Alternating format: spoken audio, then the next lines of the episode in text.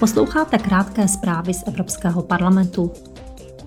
Výbor pro rozpočtovou kontrolu tento týden doporučil parlamentu udělit komisi absolutorium za plnění rozpočtu na rok 2021.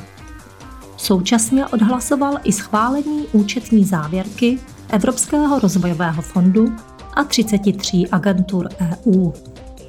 Usnesení přijatém v této souvislosti Europoslanci namítají, že kontroly unijních prostředků na podporu oživení a odolnosti nejsou dostatečně přísné.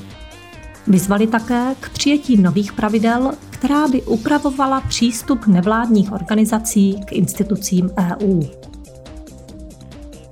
Parlament a Rada se dohodli na používání čistších lodních paliv. Poslancům se při těchto jednáních podařilo prosadit požadavek, aby lodě postupně snižovaly emise skleníkových plynů. Cílem výsledné dohody je snížit emise z lodní dopravy do roku 2025 o 2% a do roku 2050 o 80% Podpoří se tak úsilí Unie o klimatickou neutralitu. Povinnost snižovat emise se bude vztahovat na lodě s hrubou tonáží nad 5000 tun které v podstatě produkují většinu emisí CO2 spojených s lodní dopravou. Týkat se ale bude veškeré energie spotřebovávané na palubě. Podle nové dohody musí být navíc do roku 2034 zajištěno, že 2% lodních paliv budou pocházet z obnovitelných zdrojů.